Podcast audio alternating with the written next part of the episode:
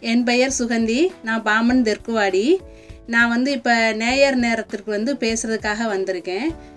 இதே மாதிரி நீங்களும் பேச ஆசைப்பட்டால் கடலோசை எஃப்எம் தொண்ணூறு புள்ளியை தொடர்பு கொண்டால் கண்டிப்பாக நீங்களும் பேசலாம். நான் வந்து சின்ன வயசுலேருந்து கடல் தொழில் தான் பண்ணிக்கிட்டு இருக்கேன். எனக்கு கடல் தொழில் பண்ணுறது ரொம்ப பிடிக்கும். ஃபஸ்ட்டு வந்து இந்த கடல் தொழில் பண்ணுறது வந்து நான் விருப்பப்பட்டு போக கிடையாது. என்னோடய குடும்ப சூழ்நிலையால் நான் அதுக்குள்ளே போனேன். அம்மாவுக்கு அப்பாவுக்கும் உதவி செய்யணும் அப்படின்னு ஒரு காரணத்துக்காகத்தான் நான் போனேன். அதுவே வந்து லாஸ்ட்டில் எனக்கு அது ரொம்ப பிடிக்க ஆரம்பிச்சிச்சு. இப்போ வரையும் நான் அதே கடல் தொழிலை தொடர்ந்து பண்ணிக்கிட்டு இருக்கேன். கடலில் நிறைய கஷ்டங்கள் எல்லாம் வந்திருக்கு. வாழ்க்கையிலையும் நிறையா வந்திருக்கு. என்னோடய ஃபஸ்ட்டு பிறந்த ஊர் வந்து நரிக்குழின்ற கிராமம்தான். தான் நான் ஒரு ஏழு படிக்கிற வரையும் நான் நரிக்குழி கிளா கிராமத்தில் தான் நான் வ வளர்ந்தேன். நாலு மணிக்கு எந்திரிச்சு மூணு கிலோமீட்டர் தூரத்துக்கு தான் நான் தண்ணி எடுக்க வரணும். குடிக்கிறதுக்கோ ம- சமைக்கிறதுக்கு ஆட்டுக்கு மாட்டுக்கு எல்லாத்துக்குமே மாங்காட்டில் வந்து தான் நாங்கள் தண்ணி எடுக்கணும். எடுத்து கொண்டு வந்து வச்சுட்டு தான் நாங்கள் வீட்டு வேலையை முடிச்சுட்டு ஸ்கூல் கிளம்புவோம். அதுக்குள்ளே அம்மா எங்களுக்கு விறகு கட்டி வச்சிருவாங்க. நாங்கள் விறகு கொண்டுட்டு வந்து ஏழு கிலோமீட்டர் தூரம் அந்த விறகு கொண்டு வரணும். மாங்க நரிக்குழியிலேருந்து மாங்காடு வந்து மாங்காட்டிலேருந்து நாங்கள் ராமேஸ்வரம் மேலவாசல் வரணும். அங்கே வந்து அந்த தெரு ஃபுல்லாக சுற்றி அந்த விறகு விற்றுட்டு அந்த காசை ஒரு டீ கடையில் கொடுத்து தான் நாங்கள் ஸ்கூல் போவோம். ஸ்கூல் முடிச்சுட்டு திரும்பி வந்து நாங்கள் மறுபடியும் மாங்காட்டிலேருந்து தண்ணி எடுத்துட்டு நாங்கள் வீட்டுக்கு போவோம். நாங்கள் போக ஆறு மணி ஏழு மணி ஆயிரும். இப்படித்தான் என்னோட வாழ்க்கையிலையும் நிறைய கஷ்டப்பட்டோம். ஃபுல்லாக என்னுடைய வாழ்க்கை ஃபுல்லாக பார்த்தா சும தான் நான் சுமதுக்காத நாளே இருக்க முடியாது. பாசி எடுக்கிற சீசனுக்கு வந்து ஐம்பது கிலோவாக இருந்தாலும் சரி நரிக்குழிலேருந்து மாங்காடு தூ- தூக்கிட்டு வரணும். மாங்காட்டிலேருந்து மறுபடியும் மேலவாசல் தூரத்துக்கு எட்டு கிலோமீட்டர் தூரம் வரையும் கொண்டு தான் அந்த பாசியை நாங்கள் வித்துட்டு நாங்கள் பள்ளிக்கூடம் வருவோம். வாழ்க்கையில் இப்படியெல்லாம் கஷ்டம் வரும். ஏன் இந்த கஷ்டத்தை நான் சொல்கிறேன்னு சொன்னால் இப்போ சின்ன கஷ்டம் வந்தாலுமே நிறைய குழந்தைகள் வந்து நம்ம வாழ்க்கையில் ஏதோ பெரிய கஷ்டம் அப்படின்னு நினச்சிடுறாங்க. சின்ன கஷ்டம் வந்தோடனேயுமே சோர்ந்து போயிடுறாங்க. அந்த கஷ்டத்தை பேஸ் பண்ண தெரியல தாங்கிக்க மாட்டேங்கிறாங்க. அதனால தான் சொல்கிறேன் வாழ்க்கையில் இவ்வளோ பெரிய கஷ்டங்கள்லாம் தாண்டி இவ்வளோ ஒரு சுமையெல்லாம் தாண்டி இவ்வளோ பிரச்சனையும் தாண்டி நான் இந்த அளவுக்கு வந்திருக்கேன். அதே அதே மாதிரி தான் உங்களுக்கு வாழ்க்கையில் சின்ன கஷ்டம் வந்தாலும் அதை தாண்டி நீங்கள் வரணும். இப்போ பெண்கள்லாம் வந்து பா பார்த்தா நிறைய பெண்கள் வந்து வீட்டை விட்டு வெளியில் வர்றதுக்கு முத அச்சப்படுறாங்க. அதை முத தவி தவிர்க்கணும் பெண்கள் கண்டிப்பாக பெண்களால் சாதிக்க முடியாது எதுவுமே கிடையாது. எல்லாத்தையுமே பெண்கள் வந்து கண்டிப்பாக சாதிக்கலாம். அதுக்கு ஃபஸ்ட்டு வந்து நம்மளால் முடியும் அப்படின்ற ஒரு நம்பிக்கை இருக்கணும். இன்னொன்று நம்ம இது பண்ணுறது சரியா தப்பா அப்படின்னு ஒரு தடுமாற்றம் இருக்கும். அதை நம்ம பண்ணுறதுக்கு முன்னாடி ஒன்றுக்கு ரெண்டு தடவை அதை யோசிச்சு இது சரியா? நம்ம கரெக்டான வழியில் போகிறோமா அப்படின்னு ஃபஸ்ட்டு முடிவு எடுக்கணும். நம்ம மனசுக்கு தெரியும் நம்ம பண்ணுறது சரியா தப்பா அப்படின்னு நம்ம மனசுக்கு தெரியும். தெரிஞ்ச பின்னாடி அது சரி அப்படின்னு தோணுச்சுன்னா நம்ம அந்த செயல் பண்ணையில் வந்து நம்ம எவ்வளோ கஷ்டம் வந்தாலும் அது கண்டிப்பாக அதை பண்ணியே முடிச்சே ஆகணும். பின் வாங்கக்கூடாது. ஏன் இதை நான் சொல்கிறேன்னு நான் சின்ன வயசில் கடலுக்கு போகையில் எங்கள் அப்பாவுக்கு வந்து அஞ்சு பெண் குழந்தைகள் ஒரே ஒரு ஆண் ஆண் குழந்தைகள் தான். அப்போ நிறைய பேர் எங்கள் அப்பா அம்மா கிட்ட கேட்குற வார்த்தை அச்சுச்சோ உனக்கு அஞ்சு பொம்பளை பிள்ளையா? எப்படி நீ சமாளிக்கிற? அஞ்சு பெண் குழந்தை இருந்தா அரசன் கூட ஆண்டி ஆயிடுவானே. நீ பாவம் ரொம்ப கஷ்டப்படணும். டேய் மேலவாசல்ல இருந்து பிச்சை வச்சு எடுத்துறாடா அந்த நிலைமைக்கு வந்துடுவ அப்படின்றது தான் சொல்லுவாங்க. அது நிறைய டைம் நான் கேட்டிருக்கேன். அப்ப நாங்க வளதறிக்க போகையில எங்க அண்ணன் எங்களுக்கு அப்போல இருந்து இப்போ வரைக்கும் எங்க அம்மா அப்பாவுக்கு உதவி இல்லை. நாங்க தான் ஹெல்ப் பண்ணிக்கிட்டு இருக்கோம் உதவி பண்ணிக்கிட்டு இருக்கோம். அப்ப காத்தா இருந்தாலும் சரி எதா இருந்தாலும் சரி எங்க அப்பாவுக்கு வந்து அந்த வலைய அந்த வத்தையில மாட்டிக்கிறோம் வலை. அதை எடுத்து விடுறதுக்காக ஒரு ஆளுக்கு வேணும் தேவைப்படும். அப்ப எங்க அப்பா எங்கள் அக்கா தங்கச்சி எல்லாரும் கடலில் தான் கடற்கரை ஓரத்தில் நிற்பாங்க கூப்பிடையில் அவங்க எல்லாம் போக மாட்டாங்க எங்கள் அப்பா கூட. கடலில் போகிறதுக்கு பயப்படுவாங்க. இன்னொன்று எங்கள் அப்பா வந்து கோவப்படுவாங்க பட்டுன்னு அடிப்பாங்க. அதுக்காக பயந்துக்கிட்டு எங்கள் அக்காவோ எங்கள் தங்கச்சிகளோ கடலுக்கெல்லாம் போக மாட்டாங்க. அப்போ நான் நான் என்ன செஞ்சேன்? எங்கள் அப்பாவை இப்படி எல்லாரும் கேட்குறாங்களே எங்கள் அப்பா மனசு கஷ்டப்படுமே எங்கள் அப்பாவுக்கு உதவி பண்ணுமேனுக்காக எங்கள் அப்பா கூட நான் தைரியமாக போவேன். வளதரிச்சுக்கிட்டு இருக்கிறேன்னா எல்லாரும் பின்னாடி போயிடுவாங்க அப்பா நம்மளை கூட்டிகிட்டு போயிடுவாங்களோ கடலுக்கு அப்படின்னு வலையை தெரிச்சு முடிச்சோடனே எல்லாரும் பின்னாடி போய் நின்றுக்குருவாங்க. ஆனா நான் மட்டும்தான் நான் கூட வர்றேப்பா அப்படின்னு நான் சொல்லி எங்க அப்பா கூட கடலுக்கு நான் போவேன். அப்ப போகும் நிலையெல்லாம் அந்த வார்த்தை சொல்லையில எங்க அப்பா என்னை ஏற்றி என் முகத்தை ஒரு தடவை பார்த்தாங்க. ஆனா ஏன் அப்ப பார்த்தாங்கல்ல? எனக்கு அப்பெல்லாம் தெரியாது. ஆனா இப்ப அது கூட அர்த்தம் எனக்கு தெரியும். ஆண் பிள்ளை பெண் பிள்ளை இருந்தாலுமே நம்ம கூப்பிட்டு வராதப்ப நம்ம அந்த பொண்ணு மட்டும் வர்றாளே அப்படின்னு சொல்ற ஒரு இது எங்க அப்பாவுக்கு மனசுக்குள்ள ஒரு எண்ணம் இருக்கு. அதாவது இந்த பொண்ணுக்கு தைரியம் கொஞ்சம் இருக்கு. அப்போ சரி இவளை கடலுக்கு கூட்டிகிட்டு போகலாம். பயப்படலை. அதனால கூட்டிகிட்டு போகலாம் அப்படின்றனால நான் பயப்படாதனால தான் எங்கள் அப்பா என்னையே கூட்டிகிட்டு போனாங்க கூட. நானும் பயந்துருந்தேன்னா சரி நீ பயப்படுறேன்னு சொல்லிட்டு எனக்கு அன்றைக்கி விட்டுட்டு போயிருப்பாங்க கரையோரத்தில். அதனால தான் சொல்கிறேன் பெண்கள் வந்து தைரியமாகவும் இருக்கணும் பயப்படக்கூடாது. எது செஞ்சாலுமே வந்து நம்ம ஒன்றுக்கு ரெண்டு தடவை யோசிச்சு பார்த்து சரியான வழியில் போகிறோமா அப்படின்ற முடிவெடுக்கணும்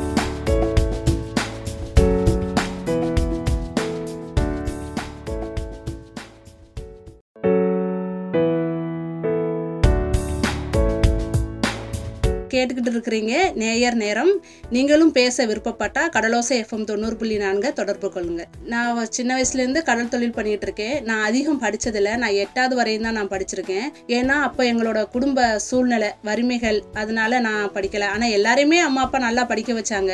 ஆனால் நான் தான் அம்மா அப்பா கஷ்டப்படுறாங்களேன்னு சொல்லிட்டு நான் படிப்பை பாதியோடு நிப்பாட்டிட்டு படிக்க போக விருப்பம் இல்லை அப்படின்னு சொல்லிட்டு நான் சின்ன வயசுலேருந்து எல்லா தொழிலும் பண்ண ஆரம்பித்தேன் கடல் தொழிலில் வந்து பாசி எடுக்கிறதுலேருந்து இருந்து பாசி வளர்க்குறதுல இருந்து மீன் பிடிக்கிறது நண்டு பிடிக்கிறது வலை கட்டுறது இந்த வேலை அனைத்து வேலையும் நான் பார்ப்பேன். இப்போ வந்து சிப்பிகளை வச்சு கைவினை பொருளும் வந்து கடல் சிப்பிகளை வைத்து கைவினை பொருளும் இப்போ நான் பண்ணிக்கிட்டு இருக்கேன். அதில் நூறு நூற்றம்பது பொருள்கிட்ட டிசைன்லாம் பண்ணுறோம் பண்ணி முடிச்சுட்டு இப்போ நான் அடுத்தடுத்து ட்ரெயினராகவும் போய்கிட்டு இருக்கேன் எல்லா ஊர்களுக்கும். மறைக்கார்பட்டினம் போய்கிட்டு இருக்கேன் ராம்நாடு போய்கிட்டு இருக்கோம் பிரப்பன் வலசை போயிட்டு இருக்கோம். இப்போ வந்து இப்போ உள்ளூருக்குள்ளேயே இப்போ தோப்காடு கிராமத்துக்கும் அந்த வாய்ப்பு எனக்கு கிடச்சிருக்கு. அங்கேயும் நான் போய்கிட்டு இருக்கோம். அடுத்து வந்து நான் வார்டு மெம்பராகவும் இருக்கேன். எங்கள் கிராமம் தெக்குவாடி கிராமத்தில் வந்து பத்தாவது வார்டு உறுப்பினராக இருக்கேன். நான் அதுவும் வந்து பஞ்சாயத்து உடைய சப்போர்ட்டும் சரி மக்களோட சப்போர்ட்லேயும் அது. அதை நான் சிறப்பாக பண்ணிக்கிட்டு இருக்கேன். என் ஏரியாவுக்குள்ளே மக்களுக்கு என்ன தேவையோ அதுகளை நான் பண்ணிக்கிட்டு இருக்கேன். இப்போ பாசி எடுக்கிறன்னு பார்த்தா ஃபஸ்ட்டு மறிக்கொழுந்து பாசி எடுத்தோம். மறிக்கொழுந்து கஞ்சி பாசி கட்டக்கோரை கற்கம்பாசி இதெல்லாம் ஃபஸ்ட்டு எடுத்துக்கிட்டு இருந்தோம். ஒரு கிலோ வந்து ஃபஸ்ட்டு நான் பாசி எடுக்க போகையில் ஒன்னேகால் ரூபா தான் அந்த ஒரு கிலோ பாசி. ஆனால் இப்போ வந்து ஐம்பது ரூபா ஒரு கிலோ ஐம்பது ரூபா வரையும் இப்போ கொடுத்துக்கிட்டு இருக்கோம். இப்போ எடுத்து கொடுத்துக்கிட்டு இருக்கோம்.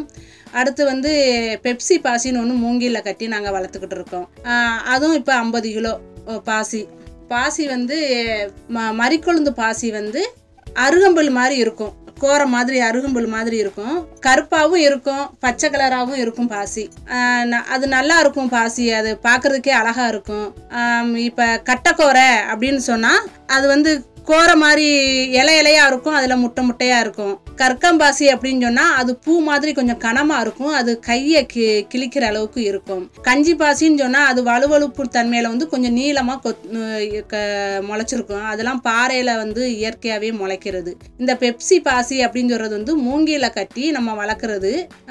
அதுவும் வந்து ஒரு வலுவழுப்பு தன்மை கொஞ்சம் கடினமாக இருக்கும் அந்த பாசி. அது வந்து பன்னெண்டு அடி நீளமுள்ள மூங்கி அது உள் அடக்கம் வந்து பத்தடி வச்சு கட்டி நம்ம அதில் வந்து ஃபஸ்ட்டு வந்து இருபது கயிறு கட்டியிருந்தோம். இப்போ வந்து கலக்கம் வேணும் கொஞ்சம். பாசி நல்லா கலங்க முறையாக வளரணும் அப்படின்னு சொன்னால இப்போ நம்ம பதினஞ்சு கயிறு இப்போ வச்சு நாங்கள் கட்டி அதை நாங்கள் வளர்த்துக்கிட்டு இருக்கோம். அது நான் நாற்பது நாள் முப்பத்தஞ்சு நாள்ல இருந்து நாற்பது நாள் நாற்பத்தஞ்சு நாள் வரையும் அந்த பாசி வளர்ப்பு வளரும். அது வளர்ந்த பின்னாடி அந்த பாசியை நம்ம எடுத்து கொண்டு வந்து கரையை காய போட்டுறணும். அதுக்கு முன்னாடி வந்து டெ- வாரத்துக்கு ரெண்டு தடவை போய் அந்த பாசியை வந்து அழுக்கு பிடிக்காம நம்ம அலசி விடணும். இன்னொன்று வந்து நிறைய குட்டி குட்டி மீன்கள் வந்து பாசியை வர தின்றோம். நம்ம அதையும் நம்ம அப்பப்போ கொஞ்சம் போய் மாலை கட்டி கொஞ்சம் கவனமாக கொஞ்சம் பார்த்துக்கிறணும் அப்போ தான் நம்ம போட்ட முதல்ல வந்து நம்ம எடுக்க முடியும். இல்லைன்னா நம்ம ஒரு ராப்ட்டு போட்டோம்னா நல்லா தளைஞ்சிச்சுன்னா அந்த ஒரு ராப்டை எடுத்தே நம்ம ரெண்டு ராப்டை ஆக்கலாம். ரெண்டரை ராப்டை ஆக்கலாம். ஆனால் மீன் திண்டு வளராமல் ஆயிடுச்சுன்னு சொன்னால் அதை நம்ம திருப்பி கட்டி போட்டாலும் அது வளராது அந்த பாசி. நம்ம எடுத்து கரையை காய போட்டாலும் எடையும் அவ்வளோவா இருக்காது. அதனால நம்ம அந்த அந்த பாசிகளை வந்து நம்ம குழந்தைகள் எப்படி பராமரிக்கிறோம் பார்த்துக்கிறோம் அந்த மாதிரி வந்து பாசியுமே பார்த்துக்கிட்டா தான் அது நல்லா வளர்ச்சியாகவும் இருக்கும். நம்ம அதில் லாபமும் எடுக்கலாம். இந்த பாசியில் வந்து நம்ம சாப்பிடலாம் அந்த பாசியில். இந்த பாசியை சாப்பிடுவாங்க. நம்ம வந்து சமைச்சியும் சாப்பிடலாம். இல்லை நம்ம வெளியில் கொடுத்து அந்த பாசியை சுத்தப்படுத்தி அந்த அது மூலமாகவும் நம்ம சாப்பிடலாம். இந்த பாசியில் வந்து சாக்லேட்டு ஐஸ்கிரீம் ஜிகிர்தண்டா இந்த சட்டத்துக்குள்ள சாயம் மெடிசன் அப்புறம் இந்த ஆப்ரேஷன் பண்ணுறதுக்குள்ள நூல்லாம் இந்த இதுலேருந்து தான் பாசியிலேருந்து இருந்து தான் தயார் பண்ணி எடுக்கிறாங்க. ஜல்லி எல்லாமே குழந்தைகள் விரும்பி சாப்பிட்ற அந்த ஜல்லியெல்லாம் இந்த பாசியிலேருந்து நம்ம எடுக்கிறோம். இந்த பாசியில் வந்து நல்ல சத்து இருக்கு. நம்ம காய்கறி சாப்பிட்டா எந்த அளவுக்கு சத்து அதோட ஒரு மடங்கு கூடத்தான் இந்த பாசிகள் எல்லாம் நல்ல சத்து இருக்குது மீனில் எந்த அளவுக்கு இருக்கோ அந்த அளவுக்கு நம்ம கடலில் விளையிற இந்த பாசியிலையும் நல்ல சத்து இருக்கு. இதை சாப்பிட்டாலே நல்ல நம்ம நோய் எதிர்ப்பு சக்தி நமக்கு அதிகமாக கிடைக்கும்.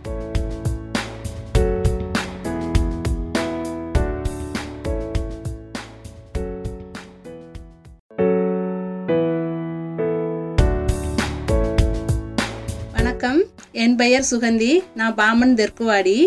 நான் வந்து இப்போ நேயர் நேரத்திற்கு வந்து பேசுறதுக்காக வந்திருக்கேன். இப்போ நம்ம பாசி எடுக்கிறதுன்னு சொல்லியிருந்த பாசி வந்து தை மாசி பங்குனி இந்த மூணு மாசத்துல வருஷத்துக்கு இந்த மூணு மாசம் மட்டும்தான் எடுப்பாங்க.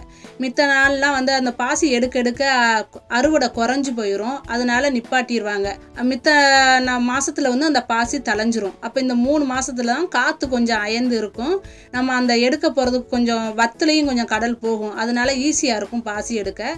பாசியும் கொஞ்சம் வளர்ந்துருக்கும். அதை எடுக்க போவோம். பாசி எடுக்கிறதுக்கு முன்னாடி நம்ம போகையில் இடுப்பில் ச- சாக்கையும் கட்டிக்கிறணும். கையில் கண்ணாடி முகத்துக்கு மாட்டுறதுக்கு கடல் தெளிவாக தெரியறதுக்காக அந்த கண்ணுக்குள்ளே தண்ணி போகாத அள- இருக்கிறதுக்காகவும் கண்ணாடி பயன்படுத்துவாங்க. கையில் வந்து பார்கள் இது கிழிக்காம வந்து முன்னாடி வந்து காட்டன் துணியை பிச்சு அது அதுக்கு சுற்றி கட்டிட்டு தான் போவாங்க. இப்போ வந்து கை உரையெல்லாம் நிறைய மாடல் மாடலாக வந்திருக்கு. அதனால் இப்போ வந்து நிறைய பேர் வந்து கை உரைகள் வாங்கி இப்போ ஈஸியாக மாட்டிக்கிறாங்க. அதை பாசி எடுக்க போகிறாங்க பாசி எடுக்க போகலையும் நம்ம கொஞ்சம் கவனமாக போகணும். ஏன்னு சொன்னால் நம்ம போகையில் அந்த மண்ணுக்குள்ளே தான் அந்த திருக்க குட்டி குட்டி திருக்க வந்து பிதஞ்சிருக்கும். அது தெரி கண்ணுக்கு தெரியாது. முள்ளு குத்திட்டா ரொம்ப கஷ்டம். அது நல்ல பாம்புக்கு வே நல்ல பாம்போட விஷம் அதிகம்னு சொல்லுவாங்க திருக்கைக்கு. அது கரெக்டான முறையில் வந்து நம்ம வைத்தியம் பார்க்கணும். இல்லைன்னு சொன்னால் கால் அழுகி போயிடும் கால் வெட்டி எடுக்கிறாப்புல தான் இருக்கும் அதுக்கு. அப்புறம் ப தும்பி இருக்கும் கடலில்.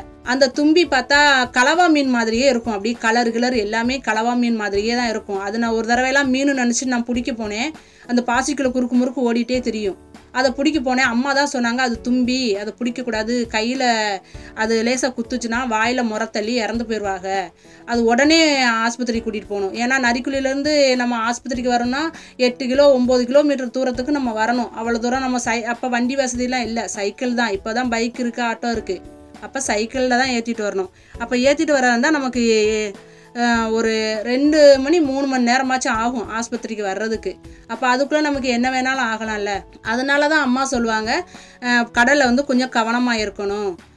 கொஞ்சம் இந்த மீன்கள்லாம் இருக்கும் அதையெல்லாம் கையில் பிடிக்கக்கூடாது அப்படின்னு சொல்லுவாங்க. அப்படி இருந்தும் நாங்கள் பாசி எடுக்கையில் ஓராவா வந்து ஒளிஞ்சிருக்கும் பார்க்கில் குத்தத்தான் செய்யும் பாசியிலேருந்து கடுக்கத்தான் செய்யும் அதெல்லாம் தாங்கிக்கிட்டு தான் வரணும். இன்னொன்று அஞ்சாலேன்னு சொல்லுவாங்க. அஞ்சாலை பார்த்தா இதுவரையும் நான் கடலுக்குள்ளே போகையில் முழு உருவம் வந்து வெளியே வந்து பார்த்தது கிடையாது. கரையை வந்து வலையில் சிக்கி வந்து வந்திருக்கு. அப்போ நான் முழு உருவமாக பார்த்துருக்கேன். ஆனால் கடலுக்குள்ளே வந்து காவாசி தான் பார்ப்பேன். அந்த பார்க்கில் போய் நாங்கள் பாசி எடுத்துக்கிட்டு வரையில எங்கள் விரல் தெரிஞ்சிருச்சுன்னா அந்த பொந்தை ஒட்டி வெளியே வரும் அஞ்சால. வந்துச்சுன்னா அது கலவா மாதிரி தான் இருக்கும். ஆனால் நான் கூர்ந்து பார்த்தா தான் அந்த வாயை வச்சு தான் கண்டுபிடிக்க முடியும். அது கலவாயா இல்லை மீனா அப்படின்னு. ஏன்னா கலவாய்க்கு வந்து இந்த காது பக்கம் இந்த ரெக்கை மாதிரி இருக்கும். அதை வச்சு அது கலவாயின்னு கண்டுபிடிப்பாங்க. இதுக்கு வந்து ரெக்கையெல்லாம் இருக்காது காது சைடு. வலுவலுன்னு இருக்கும். நல்ல நீளமாக பாம்பு மாதிரியே இருக்கும். அது பொந்தை விட்டு வெளியே வந்து அது நம்ம கை பாசி தண்ணிக்குள்ளே விட்டு எடுத்துக்கிட்டு இருக்கையில அந்த நம்ம நெகம் வந்து அதுக்கு பளிச்சுணும் அது ஒளி கொடுக்கும் அதுக்கு. அது உடனே டக்குன்னு ஓடி வந்து நம்ம கையை கவ்வி பிடிச்சிருச்சுன்னா அது சதையப்பெல்லாம் உருவி எடுத்துட்டு நரம்போட நம்ம விட்டுட்டு போயிடும் அப்படி வடகாட்டில் ஒருத்தவங்களுக்கு ஒரு அக்காவுக்கு சாப்பிட்ருக்கு அப்போ எனக்கு சின்ன வயசு அவங்க பேர்லாம் எனக்கு தெரில அப்போ சொல்லிக்கிட்டாங்க அவங்களுக்கு பாசி எடுக்கையில் அஞ்சால வந்து கடிச்சிருச்சான் சதையப்பெல்லாம் உருவி திண்டுட்டு நரம்போட விட்டு போயிருச்சு. அவங்களுக்கு முடியலை ஆஸ்பத்திரியில் இருக்காங்க அப்படின்னு பாசி எடுக்கையில் நிறைய அம்மாமார்கள்லாம் பேசிக்கிட்டாங்க. அப்போ நான் அதை கேட்டிருக்கேன். எனக்கு அதுலேருந்து அஞ்சாலே போயும் நானுமே ரெண்டு தடவை அஞ்சு இருந்து தப்பிச்சு ஓடி வந்திருக்கேன். பாசி எடுத்துருக்கையில் பார்க்லேருந்து தப்பிச்சு ஓ அது மண்டையை மட்டும் நீட்டும். நீட்டவுமே அது நான் கலவாயோன்னு கொஞ்ச நேரம் உள்ள முக்குளிச்சு போய் கூர்ந்து பார்ப்பேன் அது. ஆனால் அது கொஞ்சம் அஞ்சால மாதிரி எனக்கு அறிவுறுத்து மாதிரி இருக்கும். அது லேசாக மண்டையை மட்டும் நீட்டிட்டு வெளியே வரையிலேயே நான் வேகமாக நீஞ்சு ஒடியாந்துருவேன் வேகமாக அப்படி ரெண்டு தடவை நான் வந்திருக்கேன். அப்புறம் இன்னும் வந்து ஆபத்துனா ஆத்துவா இருக்கு. ஆத்துவானா வந்து அவ்வளவா பாரு இருக்காது. அந்த இடத்துல அதிக ஆழம் இருக்கும். அந்த சைடு தான் வத்த வள்ளத்தையெல்லாம் கொண்டுட்டு வருவாங்க. ஆழம் அதிகமாக இருக்கிற சைடு தான் கொண்டுட்டு வருவாங்க. அப்ப அந்த சைடு ஒரு திருப்பு எங்க அக்கா பாசி எடுத்துட்டு கரைய வரையில ஆத்துவாக்கில எங்க அக்கா ஒரு தடவை தாந்துட்டாங்க. அப்ப தாரவும் அப்ப நான் தான் கூட நான் பின்னாடி வந்துகிட்டதுனால நான் பா என் பாசி சாக்க கடல்லையே உள்ளேயே போட்டுட்டு எங்க அக்காவை நான் அந்த நீஞ்சி தூக்கிட்டு வந்திருந்தேன். அவ என் ஃப்ரெண்டுமே ஒரு தடவை வந்து ஆழத்துல வந்து தாந்துட்டாங்க. அதாவது அவங்க ஆழத்துல கொஞ்சம் அதிக பாசி இருக்கும். அப்ப நாங்க ஆழத்துல நீச்சல் தெரிஞ்சவங்க எல்லாம் கொஞ்சம் ஆழத்துல போய் நாங்க எடுப்போம். அப்ப என் ஃப்ரெண்டுக்கு வந்து அவ்வளவா நீச்சல் தெரியாது. அவங்க பாறை விட்டு பாரு தாவி நின்று தான் பாசி எடுப்பாங்க. அப்படி பாரு தாவி நின்று எடுக்கையில் அவங்க நொறுங்கு பாறையில் சொன்ன இந்த நொறுங்கு பாறைன்னு சொல்லுவாங்கல்ல அந்த இலை மாதிரி பூ மாதிரி இருக்கும் அந்த பாறையில் போய் நின்று எடுக்கையில் அந்த பாறை வந்து உடஞ்சிருச்சு. உடஞ்சோடனே அவங்க ஆழத்துக்குள்ள முங்கிட்டாங்க. மூங்கினோடனே கையை காலையும் போட்டு உதையும் அவங்க பாசி எடுக்கத்தான் அப்படி நீஞ்சிக்கிட்டு உள்ளே போய் எடுக்கிறாங்களோன்னு பார்த்தா அவங்க பார்த்து நான் உள்ளே போய் முக்குளிச்சு பார்க்குறேன். கால் ரெண்டும் நடு தண்ணியில் ஆடிட்டு இருக்கு அவங்க நூந்துட்டாங்க. அதோட யாருமே காப்பாற்ற போகலை. அதோட காப்பாற்ற போன என்னையும் பேசுகிறாங்க நீயும் ஆழத்துக்குள்ள முங்கி இறந்துடுவேன் இப்படி ஓடுற அப்படின்னு. அதோட என்னோட ஃப்ரெண்ட் இல்லையா விட்டுட்டு எப்படி இருக்கிறது? அதோட நான் பரவாயில்ல எனக்கு என்னானாலும் என் ஃப்ரெண்டை காப்பாற்றுஞ்சிருக்காக நான் வேகமாக போய் என் ஃப்ரெண்டை அதோட உள்ள ஆ- ஆழத்துக்குள்ள இறங்கி நீஞ்சி என் ஃப்ரெண்டை நான் தூக்கிட்டு வந்தேன். இப்படியெல்லாம் நிறைய கஷ்டங்கள்லாம் இருக்குது கடலில் இருக்குது இந்த கஷ்டத்தை எல்லாம் தாண்டி தான் நாங்கள் அந்த கடலுக்குள்ளே நாங்களும் பாசி எடுக்கிறோம் மீன் பிடிக்க போகிறோம் எல்லாமே பண்ணுறோம் எனக்கு வந்து கடல் தொழில் வந்து பாசி எடுக்கிறத பற்றி அம்மா தான் நிறையா சொல்லி கொடுத்துருக்காங்க. இப்படி எடுக்கணுமா? இதுதான் மறிக்குழுந்து இதுதான் கஞ்சி பாசி இதுதான் கட்டக்குறை இதுதான் கற்கம்பாசின்னு அம்மா தான் எனக்கு ஒவ்வொரு பாசியை எடுத்து அடையாளம் காட்டினாங்க. இப்படித்தான் பாசி எடுக்கணும் அப்படின்னு. அந்த பச்சை பாசின்னு சொல்லையில் வந்து பச்சை நிறைய இருக்கும். அந்த பச்சையை பிரித்து தனியாக போட்டுட்டு தான் அந்த க பாசியை மட்டும் சாக்கில் வைக்கணும். இப்படி தான் அந்த பாசியை தெரித்து நம்ம பிரித்து எடுக்கணும் அப்படின்லாம் அம்மா சொல்லி கொடுப்பாங்க. கல் நிறையா இருந்தால் வியாபாரி வாங்க மாட்டாங்க. ஏன்னா கல் அவங்க எடுக்க மாட்டாங்கல்ல. கல் அதிகம் இடம் இருக்கும். நம்ம இப்போ பத்து கிலோ பாசிக்கு அஞ்சு கிலோ கல்லை வச்சு கொடுத்தா வாங்க மாட்டாங்கல்ல. அதே மாதிரி கல்லை எப்படி பிரித்து எடுக்கணும் அப்படின்னு சொல்லி சொல்லி கொடுத்ததும் எனக்கு அம்மா தான். அம்மாட்ட இருந்து தான் கடல் தொழில் கற்றுக்கிட்டேன் அப்பா கிட்ட வந்து வலை எப்படி வர்றது வலை எப்படி சிக்கிட்டா எடுத்து வர்றது வலையை எப்படி தெரிக்கிறது அது ஃபுல்லாமே அப்பா கிட்டேயும் நான் கற்றுக்கிட்டேன் கடல் தொழில் இவ்வளோ கற்றுக் கொடுத்த எங்கள் அம்மா அப்பாவும் எனக்கு ஒரு விஷயத்த மட்டும் கற்றுக் கொடுக்கல. அது வந்து எனக்கு வந்து கடலோசை எஃப்எம் அவங்க தான் கற்றுக் கொடுத்துருக்காங்க. எனக்குன்னு கிடையாது நிறைய மக்களுக்கு அதை கற்றுக் கொடுத்துருக்காங்க. ஆமைனா எவ்வளோ ஒரு முக்கியம் கடல்ல அப்படின்றது வந்து அப்போ வந்து நமக்கு தெரியாது. அப்போ ஆமையை பிடிக்கக்கூடாதுன்னு சொல்லுவாங்க. ஆனால் எங்கள் அம்மா கிட்டே எங்கள் அப்பா கிட்டே கேட்பேன் ஏமா ஆமையை பிடிக்கக்கூடாது? அப்படின்னு சொல்லணும்னு நான் கேட்பேன். அதுக்கு அப்பா சொல்லுவாங்க அம்மா அப்பாவும் சொல்லுவாங்க அது சாமிமா அது நம்ம குலதெய்வம். அதை பிடிக்கக்கூடாது அதை பிடிச்சா பாவம் அப்படி தான் எனக்கு சொல்லி தந்தாங்க. ஆனால் உண்மையான ரீசன் என்னென்னா எனக்கு கடலோசை எஃப்எம்லேருந்து மக்களுக்கு மீனவர் தின நிகழ்ச்சி ஒன்று நடத்தினாங்க. அதில் சொல்லியிருக்காங்க. சொன்னதெல்லாம் நான் கேட்டேன். அது ரொம்ப பயனுள்ளதாக இருந்தது. அது எப்படின்னா அந்த மீன் வந்து ஜல்லி பீஸ்னு ஒன்று இருக்கும். அது வந்து மீன் குட்டியில் ஃபுல்லாக நிறையா சாப்பிட்ருமா அது சாப்பிட்ருச்சுன்னா மீன் வளம் அழிஞ்சு போயிரும்ல. குட்டி மீனாக இருந்தால் தானே பெருசாக வரும். நமக்கு அது குட்டி போடும். அதை தானே நம்ம நம்ம பிடிக்க முடியும். அப்போ குட்டியிலேயே வந்து மீன் இது அழிஞ்சு போச்சுன்னா நமக்கு மீன் கிடைக்காது. அப்போ அந்த மீனை சாப்பிட்ற அந்த ஜல்லி பீஸ் வந்து ஆமை தான் சாப்பிடுமா அதை. அப்போ ஆமை வந்து அதை சாப்பிடுச்சுன்னா அப்போ மீன் வந்து தப்பிச்சுக்கிறோம் இல்லையா? அப்போ அந்த மீன் வந்து நிறையா உற்பத்தியாக வாய்ப்பு இருக்குது அந்த ஒரு விஷயத்த வந்து நான் எஃப்எம் மூலமாக தெரிஞ்சுக்கிட்டேன். அதை வந்து நிறைய பேருக்கும் சொல்கிறேன் இதே மாதிரி குழந்தைங்கள்கிட்ட வந்து அது சாமி அது குலதெய்வம் அப்படின்னு சொல்கிறத விட உண்மையான ரீசன் என்ன அப்படின்றத அதை அவங்க தெரிஞ்சுக்கிட்டு அவங்க நமக்கும் சொன்னாங்கன்னா நம்ம பிள்ளைங்களுக்கு சொன்னாங்கன்னா நம்ம பிள்ளைங்களுக்கும் சொல்கிறதுக்கு பயனுள்ளதாக இருக்கும். அதே மாதிரி நிறையா பெற்றவங்க இதெல்லாம் கடலில் ஏன் இப்படி எடுக்கக்கூடாது அப்படின்ற ஒரு ரீசனை சொன்னால் இன்னும் நல்லாயிருக்கும்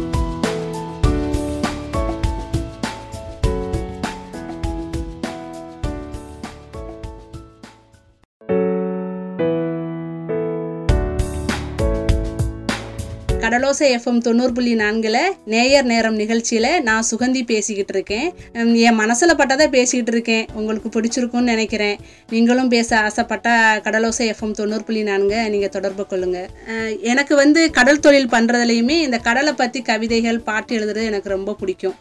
இதுவுமே எங்கள் அம்மாட்ட இருந்து தான் கொஞ்சம் கற்றுக்கிட்டது அதே மாதிரி ஒரு க கடலை சார்ந்த ஒரு பா பாடல் எழுதி வச்சுருக்கேன். அதை பாடுறேன். உங்களுக்கு பிடிச்சிருக்கும்னு நினைக்கிறேன்.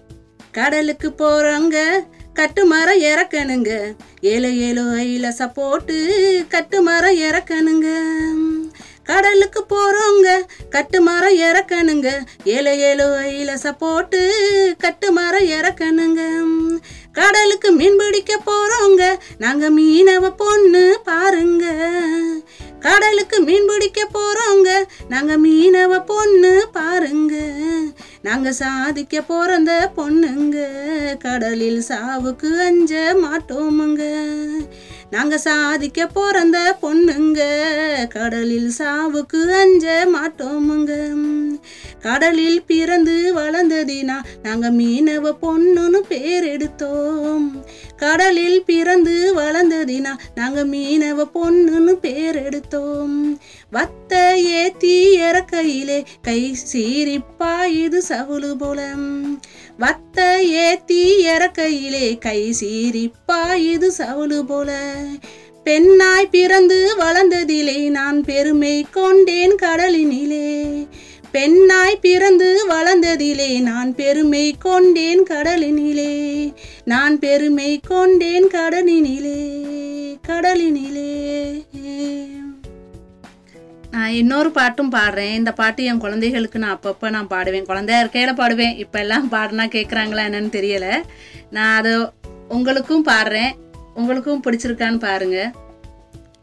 ஆராரோ ஆராரோ ஆரிரோராரோ கண்ணானோ கண்ணானோ கண்ணே கண்ணு.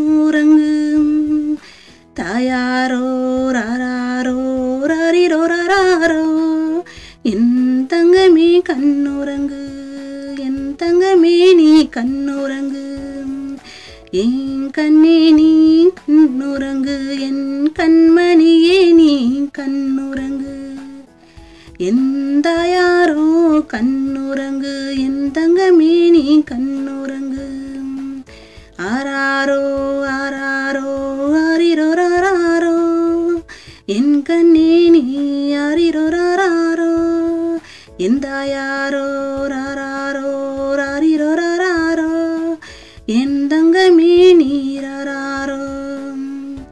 கண்ணே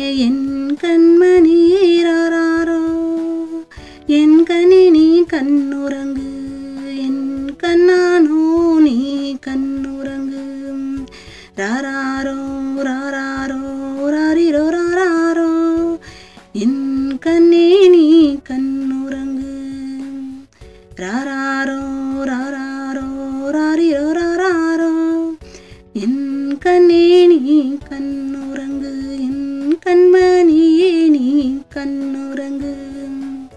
என் தாயாரோ கண்ணுறங்கு. என் தங்கமே தங்கோ நீ கண்ணுறங்கு. ராராரோ ராராரோ ராரிரோ ராராரோ. என் கண்ணே நீ கண்ணுறங்கு. என் கண்ணே நீ கண்ணுறங்கு. நீ கண்ணுறங்கு. மீனவர்களுக்காக நான் ஒரு சின்ன ஒரு குட்டி கவிதை எழுதி வச்சுருக்கேன். உப்பு விற்க போனேன் மழை வந்தது மாவு விற்க போனேன் காத்தடிச்சது. அதுவே போலதான் பாடு வந்தால் விலை இல்லை விலை இருந்தால் பாடு இல்லை. ஆடிக்கு ஒரு நாள் அமாவாசைக்கு ஒரு நாள் என்று சொல்வது போலதான் என்றோ ஒரு நாள் ஒருவருக்கு பாடு வருகிறது. என்றாவது ஒரு நாள் பாடு வருகிறதே என்று அவர்கள் விடாமுயற்சியும் நம்பிக்கையும் விடாமல் மீண்டும் மீண்டும் அவர்கள் கடல் பயணத்தை தொடர்கிறார்கள். இவ்வளோ நேரம் நான் வந்து நேயர் நேரம் நிகழ்ச்சியில் நான் உங்களோட பேசிக்கிட்டு இருந்தேன். நீங்களும் பேச ஆசைப்பட்டால் கடலோசை எஃப்எம் தொண்ணூறு புள்ளி நான்கை தொடர்பு கொள்ளுங்கள் இதோட என்னோட நிகழ்ச்சியை நான் முடிச்சுக்கிறேன். நன்றி வணக்கம்.